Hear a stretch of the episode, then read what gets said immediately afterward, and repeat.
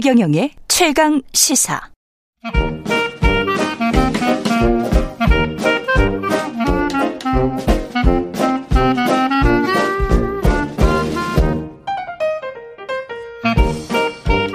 네, 최경령의 최강 시사 경제합시다. 월요일은 명쾌한 경제 이야기 해보고 있습니다. 오늘도 박정호 명지대학교 특임 교수님 나와 계십니다. 안녕하세요. 예, 안녕하세요. 예, 우크라이나 사태가 이게 아무래도 장기화될 것 같은데 네. 어떻게 보세요? 세계 경제 이게 진짜 저도 장기화될 것 같고요. 음. 그리고 쉽게 안 끝날 것 같습니다. 그리고 그렇게 바라보는 이유가 예. 단순히 우크라이나 사태가 어떻게 보면 우크라이나 대통령이 음. 어 부지불식간에 음. 우린 나토 가입을 희망한다 요런 단어 때문에 어, 발언 때문에 시작된 것이 아니라 음. 조금 더 거슬러 올라 보면 어디에서 이런 어 국제적인 대리전 같은 양상이 불거질지 모르겠습니다만 음. 좀 상당히 우려가 돼가고 있었었거든요. 원래 우려되는 지점이 있었다. 예, 좀 예. 설명을 드리면요. 사실 정확하게 러시아와 미국의 관계가 급격히 냉각된 것은 지난 대선이 끝나고 나서였습니다. 지난 대선이라는 건 그러니까 바이든, 바이든, 대통령이 대- 당선되고 나서죠. 바이든 대통령이 당선되고 나서 조사를 해보니 음. 러시아 정부가 어 미국 대선에 어 개입했던 사이버 어, 상황을 조작해서 개입했던 정황이 드러났거든요. 아 맞아요. 예, 뭐. 많은 분들이 또 이렇게 오해를 하세요. 아니 예. 러시아가 무슨 수로 미국 예. 대선에 개입을 했다는 거냐?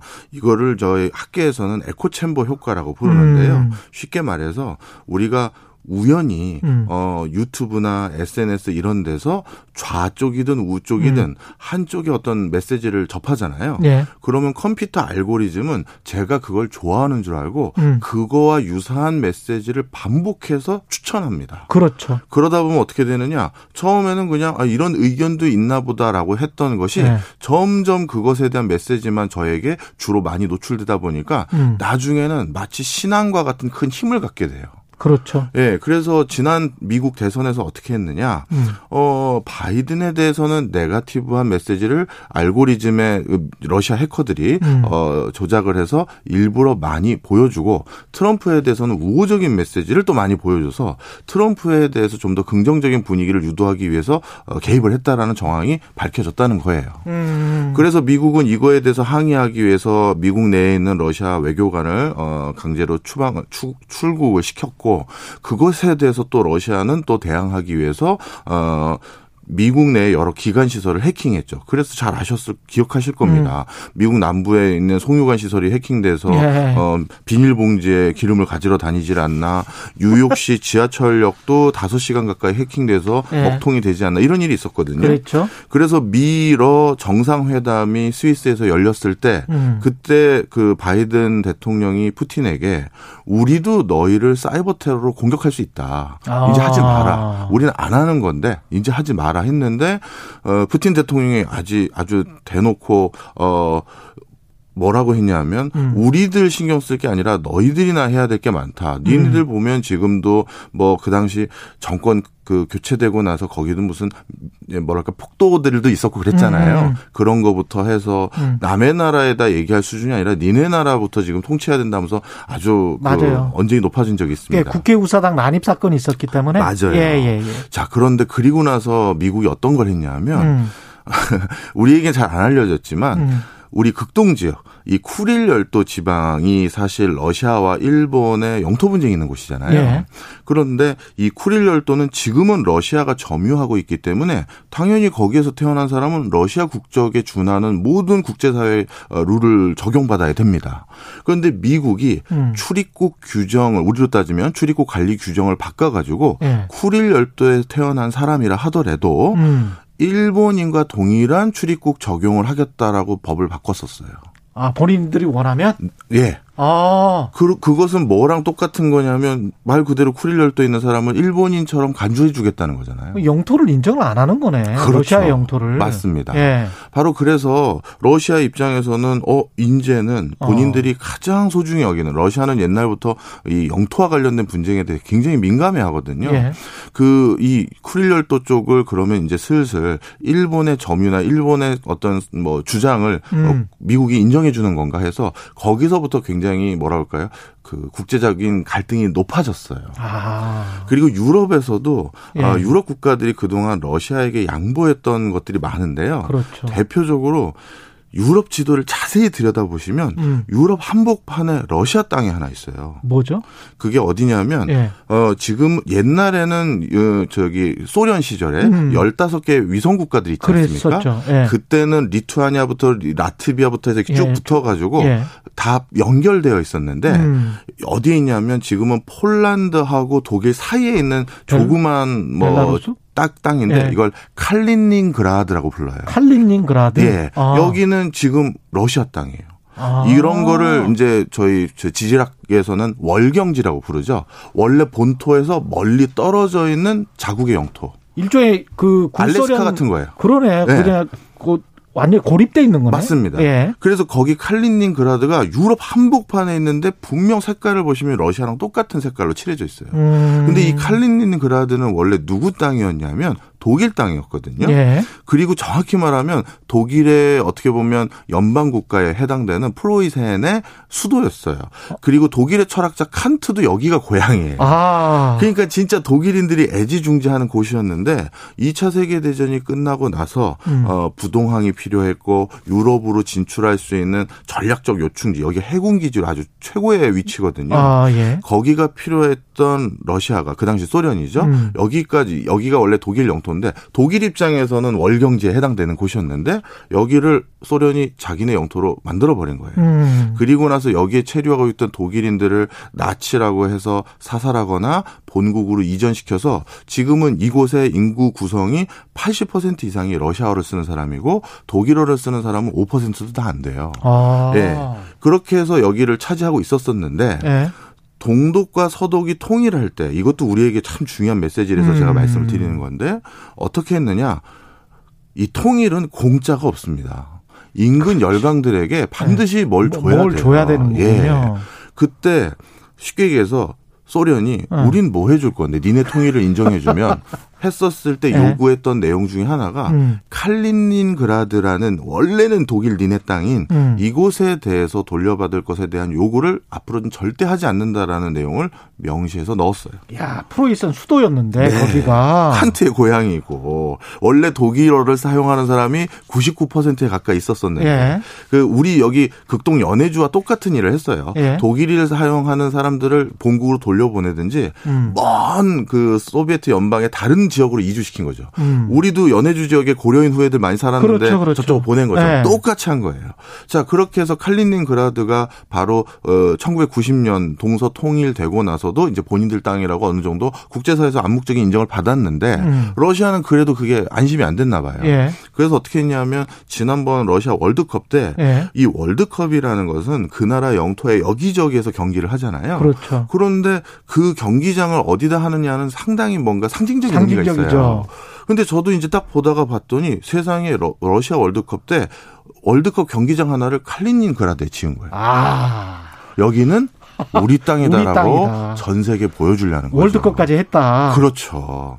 자, 이처럼 러시아는 한번 땅 욕심을 내거나 음. 땅에 대해서 본인들이 반드시 필요하다라고 하는 것은 그것에 대해서 뒤로 물러선 적이 사실은 없어요. 음. 한 번도 제가 본 적이 없어요. 예. 물론 그 전략 전술을 바꿔서 쿠릴 열도 같이 어 민주적인 방식으로 하는 형태로 해서 음. 슬쩍 군인 빠지고 선거를 통해서 커봐라 음. 우리 러시아에 들어오길 원하지 않냐 이렇게 음. 하기도 하고 체첸 공화국 사태일 경우에는 예. 체첸에서 큰 실수를 했어요. 어. 체첸의 어, 반군 세력들이 쉬- 쉽게 얘기해서 하지 말았어야 될 일을 하나, 하나 했는데 그 당시 러시아 내부에서도 아니 우리가 러시아가 괜히 체첸을 또 점- 점령하다 보니 음. 저 사람들이 저렇게 민간인 피해가 많고 이거 왜 하냐 하면서 러시아 내부에서도 그 전쟁에 대한 반대 목소리가 많았습니다. 예. 근데 체첸의 어떻게 보면 뭐 테러리스트라고 할 수 있겠죠. 러시아 입장에서. 음. 그 사람들이 러시아 본토에 폭탄 테러를 저질러서 음. 한 300명 정도의 민간인 사상자가 일어나는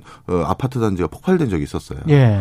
그랬더니만 러시아 내부에서 분위기가 싹 바뀐 거예요. 어. 체첸인들이 안 tes다. 이 전쟁을 왜 하냐 이랬다가 어 이거 봐라. 우리의 민간인 사상자가 일어났어 하면서 체첸에 대한 분위기가 바뀌었고 음. 그래서 다시 러시아 정부 입장에서는 군대를 보냈고 그걸 어. 점령했던 이렇게 된 적이 있어요. 예. 어찌 보면 지금 우크라이나가 러시아 본토를 공격하지 않는 이유도 음. 그 전례가 있는 거예요. 음. 자, 그래서 부- 국제적인 여론 분위기나 이런 거에 따라서 조금 강하게 밀어붙일 때, 좀 약하게 밀어붙일 때 차이는 있습니다만 예. 본인들이 어떤 땅에 대해서 한번 어, 낙점을 찍었던 곳을 한 번도 어, 뒤로 물러선 적이 없는 게 러시아다 이렇게 보시면 아. 되겠어요. 그러면 이런 상황에서 계속 이제 장기화될 수밖에 없다. 러시아는 네. 뭔가를 얻고 가는 수 가려고 하는데 네. 그게 또 나토나 미국은 원치 않을 거고 그렇다면은 세계 경제 입장에서는 뭐 에너지가 상승, 인플레이션 이거는 피할 수가 없다.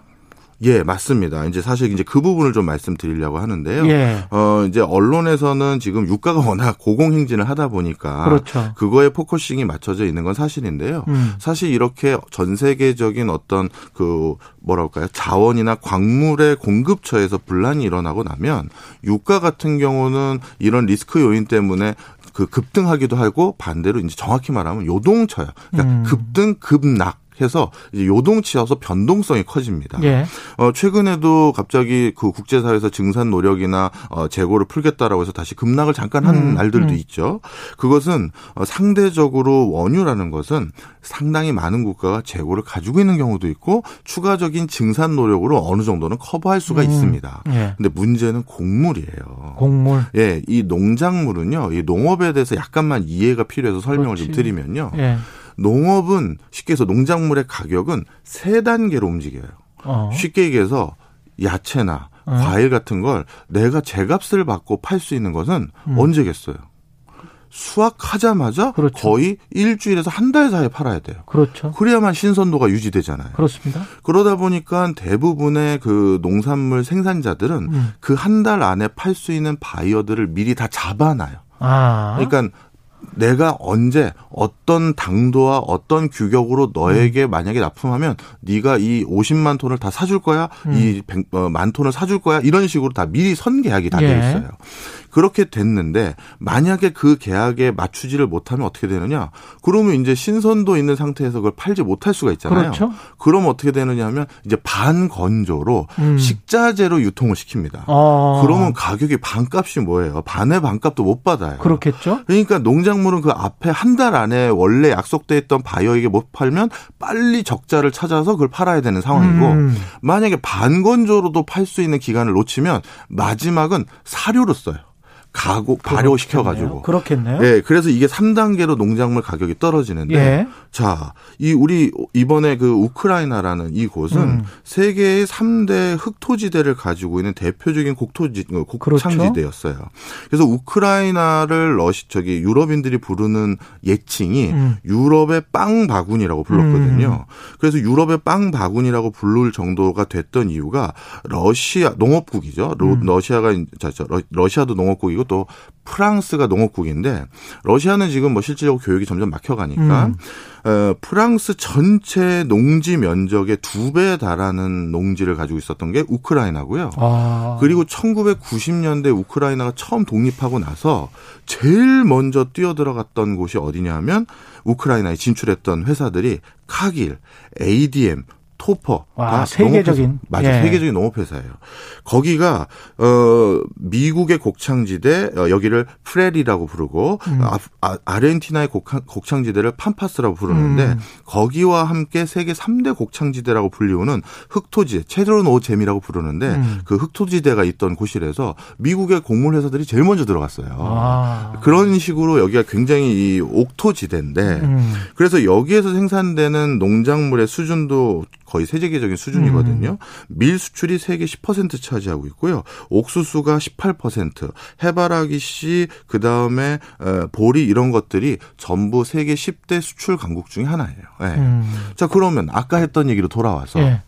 어딘가에 반대로 예를 들어서 제가 어 케이크를 만드는 회사인데 네. 케이크 위에 토핑을 하기 위해서 딸기를 올려요. 예. 근데 딸기를 공급해 주기로 약속했던 데가 우크라이나예요. 예. 전쟁으로 딸기가 공급이 안 돼요.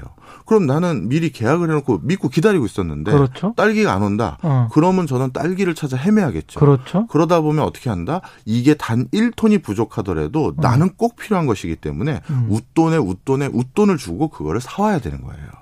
신선한 그 상태에서. 그렇죠. 그러다 보니까 전 세계에서 5%든 단 1%라도 음. 공급에 차질이 있으면 농작물 가격은 석유와 비교할 수 없을 정도로 급격히 상승합니다. 원유가 에너지가 상승을 우려할 게 아니다. 잘못하면 네. 식량 위기 난다. 그렇죠. 그리고 농작물은 음. 빨리 생산해서 빨리 다시 재고를 쌓아놓을 수가 없잖아요. 그렇죠. 냉정히 말하면 1년 걸리는 게 통상적이다 보니 예. 이거는 한 번 가격이 오르면 심상치 않아지고 음. 특히 우리나라는 어 식량 자급률은 45%고 그렇죠. 그다음에 예. 곡물 자급률도 사실은 20몇 퍼센트밖에 안 되는 게 맞습니다. 우리가 이제 밀 의존도가 높잖아요. 맞습니다. 예. 그러다 보니까 밀은 전량 수입하고 예. 1% 정도만 맞아요. 그냥 사용하거든요. 근데 밀의 세계적인 곡창지대인 우크라이나하고 러시아가 이러니 어 아마 우리나라의 기초적인 식자재 가격 은 어떻게 될지 모르겠네요. 네. 빵을 좀 덜 먹어야 되나? 아유, 알겠습니다. 지금까지 박정호 명지대학교 특임 교수님이었습니다. 고맙습니다. 감사합니다. KBS 1라디오 최경련의 최강시사 듣고 계신 지금 시각은 8시 46분입니다.